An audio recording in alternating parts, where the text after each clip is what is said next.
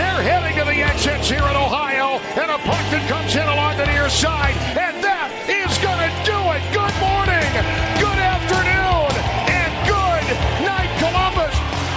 Poke check away, and now the counter. Here come the Caps. Kuznetsov gets loose. Evgeny coming down the middle, a shot, and it comes in over. He scores! He scores! Evgeny Kuznetsov wins it for Washington! It's off to the third!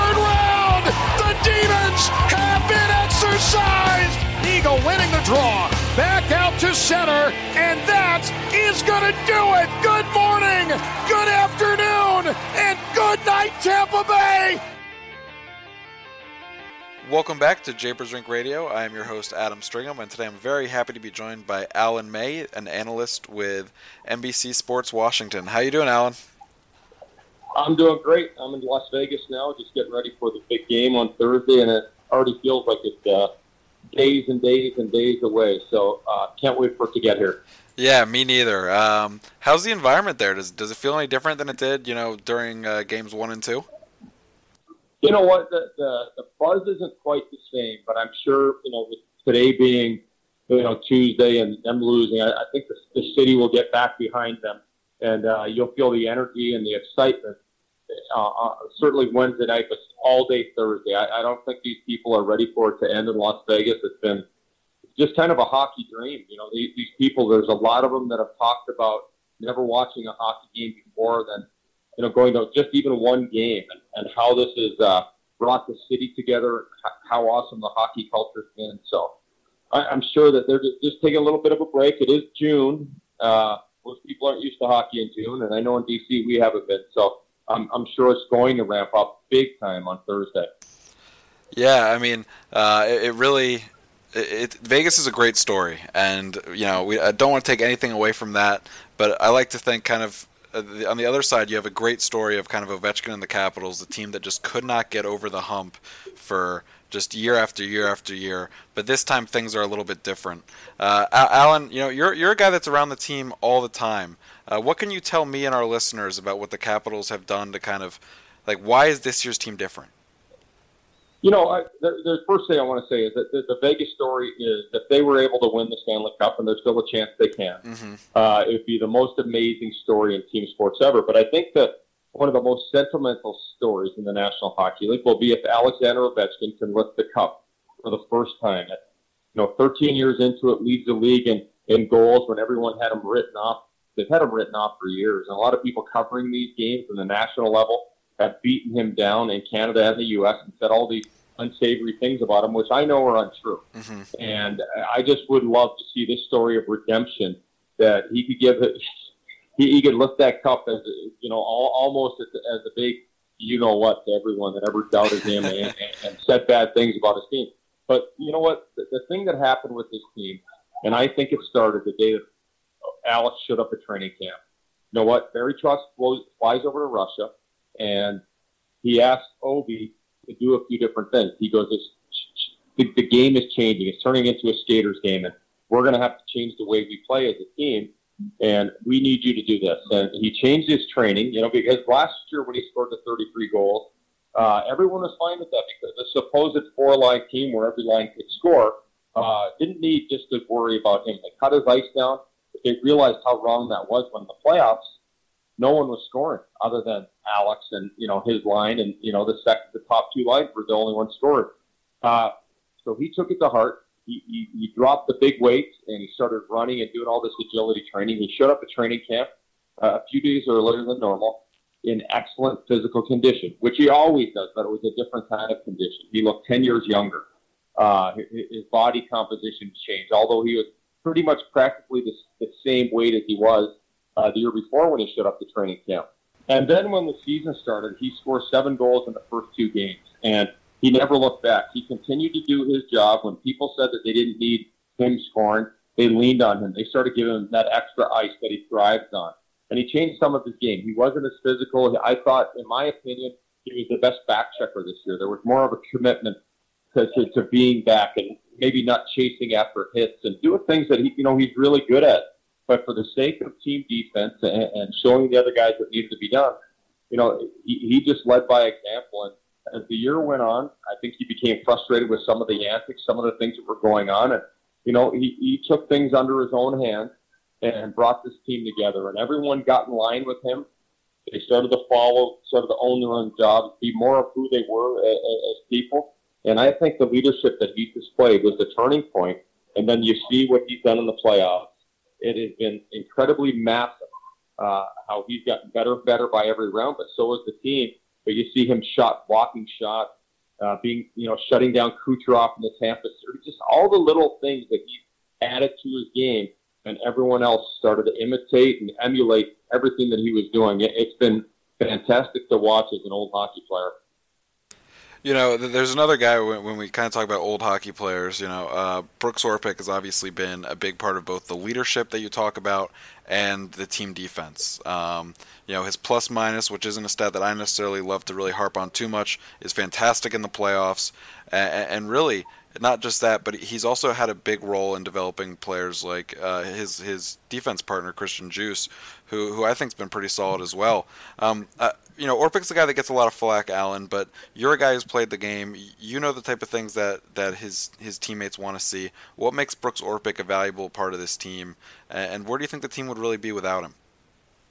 Well, you know, I'll look at one of the things that people rip on him about is being intangible because coaches always talk about that. But as a guy that was a player, it was always great to have an older player in there that was a true professional. And you know, a, a guy that, you know, some of your better players can lean on and ask advice, that a level headed guy. Uh, he's a really good man, a really good human being. And the way he's treated every one of these players, from o- Ovi to Christian Djoos, uh, it, has been with so much class and almost as a parent's hand, a big brother's hand. And he, instilled confidence, he's taught lessons, and just to know that he's there. And then you take what he does on the ice. There's a guy that plays hurt. Uh, with injuries that most people would, would not even get out of bed with, that they would go straight to the ER or things like that.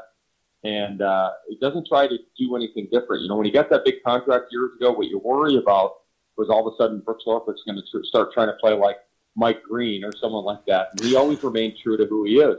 And uh, I've seen it in the past where guys try to change their game because of the big dollars that go their way, but go their way. But this guy just continued to stay who he was you know, on the other side of it, you know, his play as, as the season went on, you know, everyone was like, you know, the third line pairing and him mentoring Christian Djoos or Madison Bowey, whoever the young guys he was playing with. You know, he's one of those veterans that doesn't pick on the young guys. He nurtures them. He builds them up. He shows them how to do things properly. So many players on this team, when I talk to them, say he's been the biggest influence on their careers.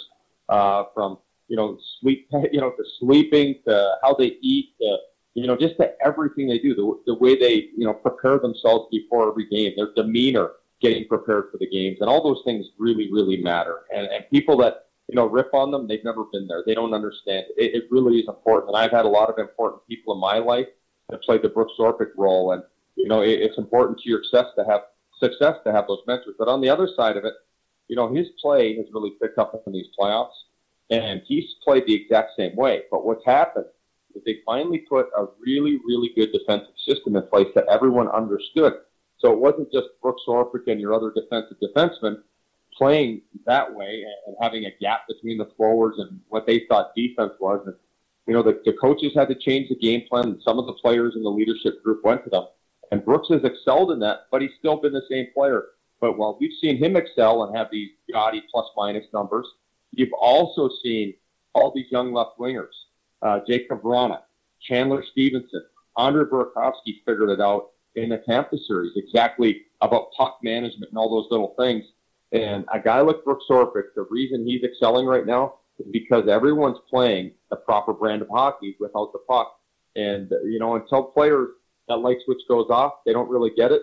I think now every single player that's putting on the Capitals jersey in these playoffs understands what defense is. Uh, Alan, are you able to? I know it's hard without like visual aids and stuff, but are you able to kind of just just kind of tell our listeners what's different about the Capitals system this year and why it might be a bit easier for players to grasp onto it than it would have been in the past? Well, the, the start of the year they were doing, and I shouldn't say the start. I'd say 80% of the season they were using the same system, and it was a man-on-man defense, and defensemen would be up at the blue line. Sometimes two defensemen would be at the blue line. Sometimes two defensemen would be in the top of the circles on one side. and they'd be criticized. You know, the Twitterverse would just annihilate players. But they were actually where they were supposed to be under this system, which, you know, I, I never liked. And I don't think the players, especially the defensemen, I don't think they appreciate it because it left the front of the net open. Mm-hmm. And I blamed a lot of that on the downfall of Braden Holtby in, in, in February. And what happened there is he was winning and stealing games for this team, even though the numbers don't really bear it because the save percentage was down a little, the goals against was up a touch, but he was getting annihilated with high danger chances. You know, he was coming up big for, you know, those first few months of the season, first four months of the season. But after a while, when you give up high danger all the time, eventually your goalie's going to crack and he's going to start doubting himself. He's going to be bitter. He's going to have animosity towards his teammates. Uh, it, it won't get out there. It won't be vocal. It could be in the back of his mind. Uh, he'll start changing his game from what made, made him successful. And I look at what this team was able to do. They were able to, to change the system where the defensemen were no longer going above the top of the circle, but they're always repelling back to the front of the net. And when they started to do that, the high danger opportunities were, were lowered. And when you're looking at five on five hockey, you need the forwards to make sure they have their check. They've got a block shot to find. What we've seen in the playoffs as an indicator is the forwards in some of these games. We'll look at the Vegas series where the forwards have more shot blocks than the defensemen. That means everyone is where they're supposed to be. If the puck's going through and the defensemen have to block it all the time, that means you're giving up high danger chances. And so the system there changed inside the defensive zone. But also, a big part of defense is, is the 200 foot defense. When you when you can't make a play, how you lose a puck in a one on one battle, uh, when you have to get rid of a puck when you're skating with it, where you throw it, how you use your body position to get it below the goal line, going to back off on a hit or a race for a puck and, and take a defensive posture in the neutral zone. That all came together right near the end of the season, right near late March. And then in April, they started perfecting it, and they got better every playoff and you can look at Game Six against the Pittsburgh Penguins. Mm-hmm. I believe it was the best game J- Jakub Vrana ever play has ever played. He didn't get any points, but he stole I don't know how many pucks uh, with poke checks on the back check, getting in lane, protecting the puck on the wall, just being in the way, and it clicked. That that night it clicked for him. Now he's not a liability. There's no way that anyone could honestly say that they're scared when he's on the ice. I look what he's done in the Vegas series. He, he he's been lights out. Andre Burakovsky figured out after sitting in the Vegas series. And these players are so much better for it now, and it'll help their offensive game. It's helping this team win. But there's been a buy-in by every single guy wearing that jersey right now.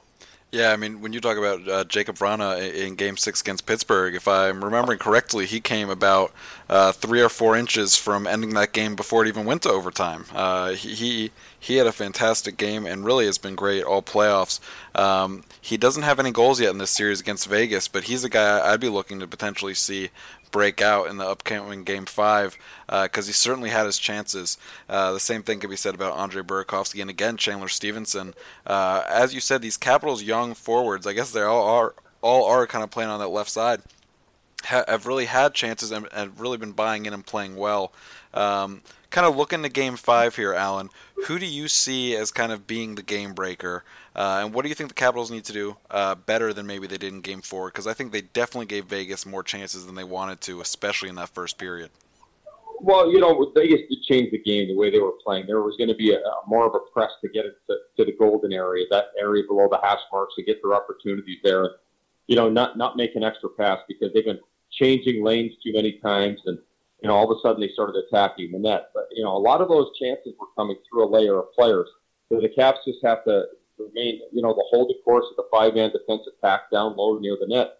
But at the same time, when you're looking for who, who will be a breakout player, I think they're just all playing with so much confidence right now as to the, the, the team game plan, uh, all the little things that you know, the, the positive, you know, affirmations, reaffirmation of players that are, you know, just a poke check here, uh, a, a puck thrown out of the the D zone, a puck lofted in from the neutral zone in behind the goal line. They're all doing it, and, and they're all patting each other on the back and and acknowledging that was a great play. Those little plays are now so big that look so minimal when you're watching the game to the viewer. They don't understand how important that is. So I think the bottom line with this team right now is it has to be everyone has to do their part. You can't have a weak link, and they're just fucking, And, and you know a team is real and it's legit when they're not worried about who gets it, when a young player is not slamming his stick on the ice because he doesn't score a goal.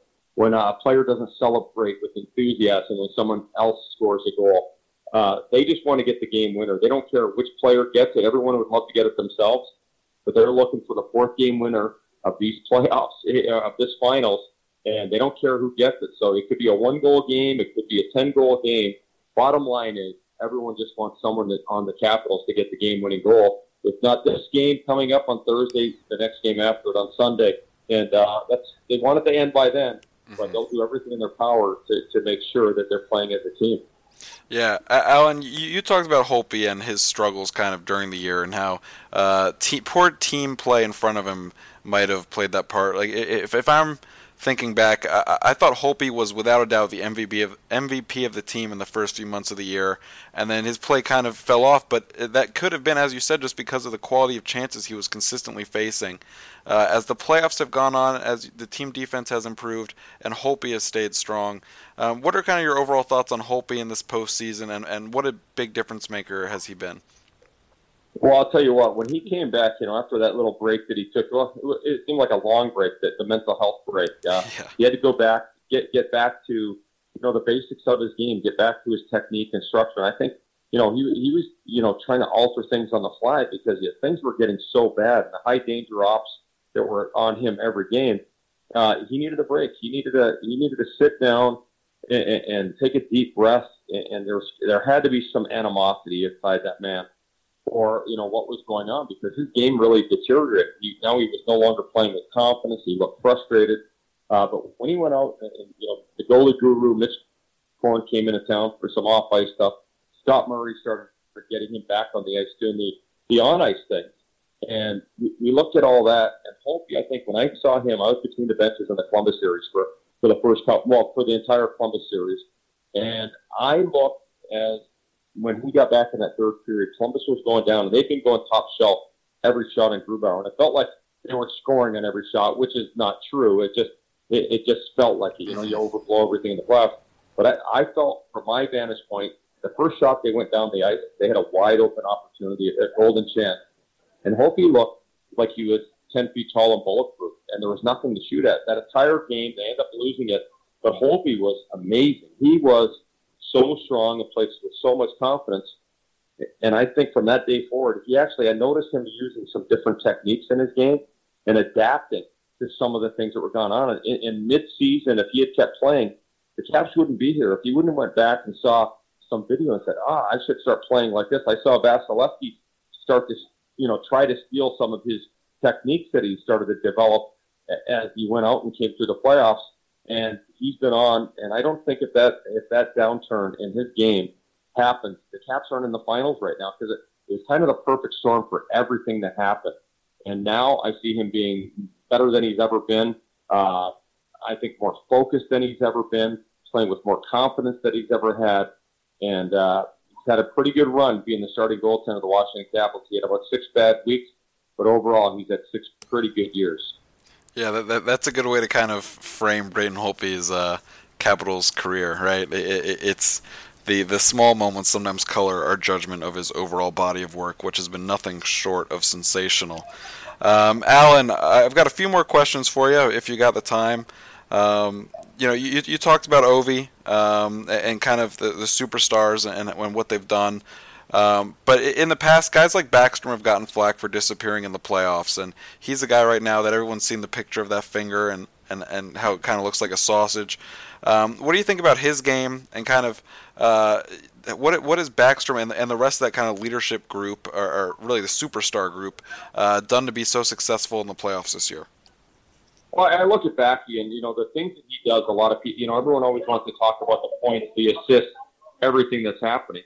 And I look at this guy, he, he's eliminated the top center on every team, the top offensive line with his play of getting between the puck and his net, the poke checks, the, the taking away of ice, uh, the finishing of checks, taking hits to make plays. And, you know, he, he, the leadership that he's shown by accepting, you know, the top defensive role in the team has been so outstanding. And, and once again, you have a, have you know, the power play quarterbacking, and, and you know, and, and really he's the guy. Even when Kuznetsov's dominating on the power play, a lot of that is from Nick Backstrom, which you know he says we got to do this. You know, he's no longer a patient man. He's he, he's a little more vocal, or I'd say a lot more vocal when it comes to him because he's a pretty quiet, reserved guy. But his leadership in the dressing room, uh, you know, all the areas off the ice, and then what he's been doing on the ice, it, it, his commitment to defense, while not, you know, backing off on his, offensive, you know, excellence. So you, you just look at him. When, when players do that, I think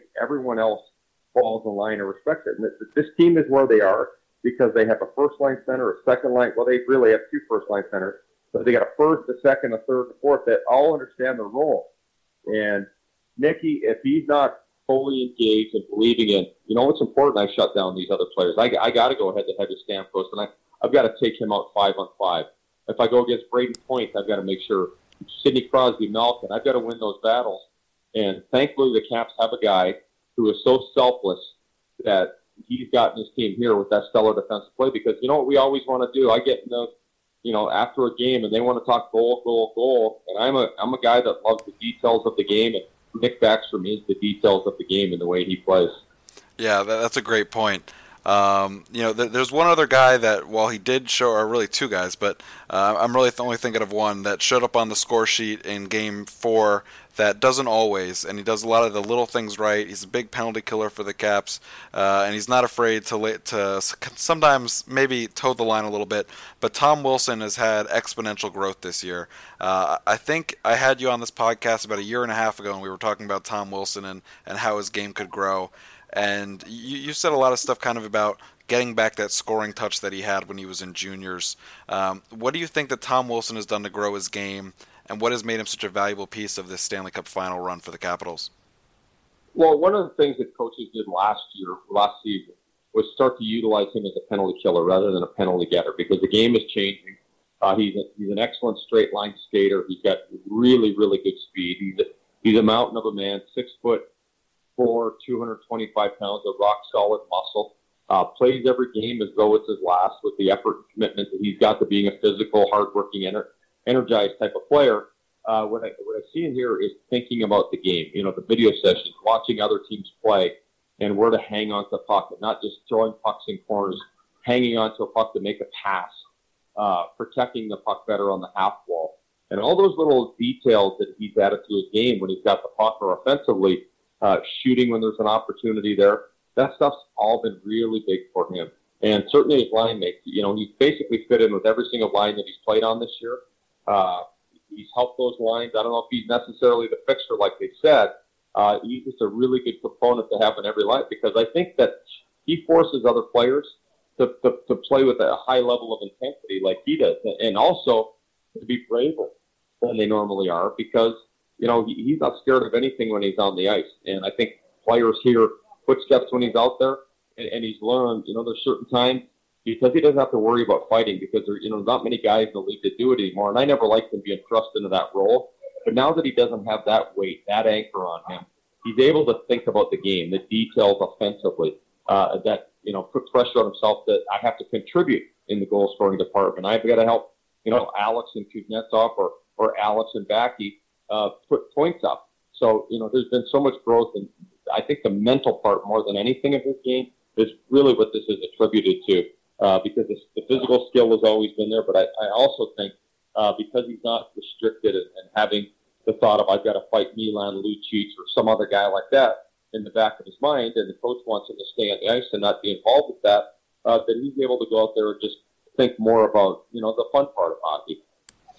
Yeah, and the fun part of hockey, uh, at least I imagine, having never played in the league, uh, often leads to winning, right? So, um, uh, Alan, I'd be remiss if, if, if, I don't have one last question for you about Barry Trotz and kind of how he has kind of grown as a coach this year and, and what he's done to help the Capitals get to this point. Um, you know, he's a guy who got a lot of flack, kind of, kind of from all sides during the regular season, and, and look where the Capitals are. So, what has Barry done di- differently this time to beat coaches that uh, some would argue outcoached him in the past, just one playoffs ago, specifically Mike Sullivan? Well, you know what? One of the things I, I look at is he's made bold changes, bold decisions. The goaltender changed. Goes Grubauer as the last guy to get on that bus, probably as far as Grubauer. But April first uh, in Pittsburgh said, you know what? They got to give Gruby a chance. Mm-hmm. He, he, he, playing great every single game that he's going in right now. That was a bold decision. Even bolder was spiked six periods into the playoffs, third period of game two against Columbus. he throws Holtby back in there. Uh, changing the power play after the first game against Columbus when they were cheating to Ovechkin. So for the really the first time in 10 years, they started to add wrinkle after wrinkle after wrinkle into the power play, uh, moving line in and out. Uh, the decision to put Travis Boyd at third line center the first game that Backstrom was missing rather than Jay Beagle. That showed, mm-hmm. you know, a, a guy that was willing to take a chance and believed in, you know, we've got to do these things. And he, and he looked back on the history of the game probably and said, and looked at himself. And I think that, you know, evaluating himself, uh, to say, I've got to be better. I've got to do things different. And his team, you know, I think they really fed off of that, uh, off of things he's done to see the coaching staff come together. And, you know, they were, they were getting pounded down by the Tampa power play and they, they found a way those last few games just to be so aggressive and to find a way to kill the penalties. And rather than just say, you know, sit there and hope they weren't going to get scored on, they made changes. And he's done all of those things. The ability to to put his hat in his hands and, and change that defensive scheme that they've been using all these years eh, late in the season. That's why they're here. Barry, Barry deserves so much credit, just as much as anyone that scored a scored a goal in these playoffs or made a big hit or a shot block.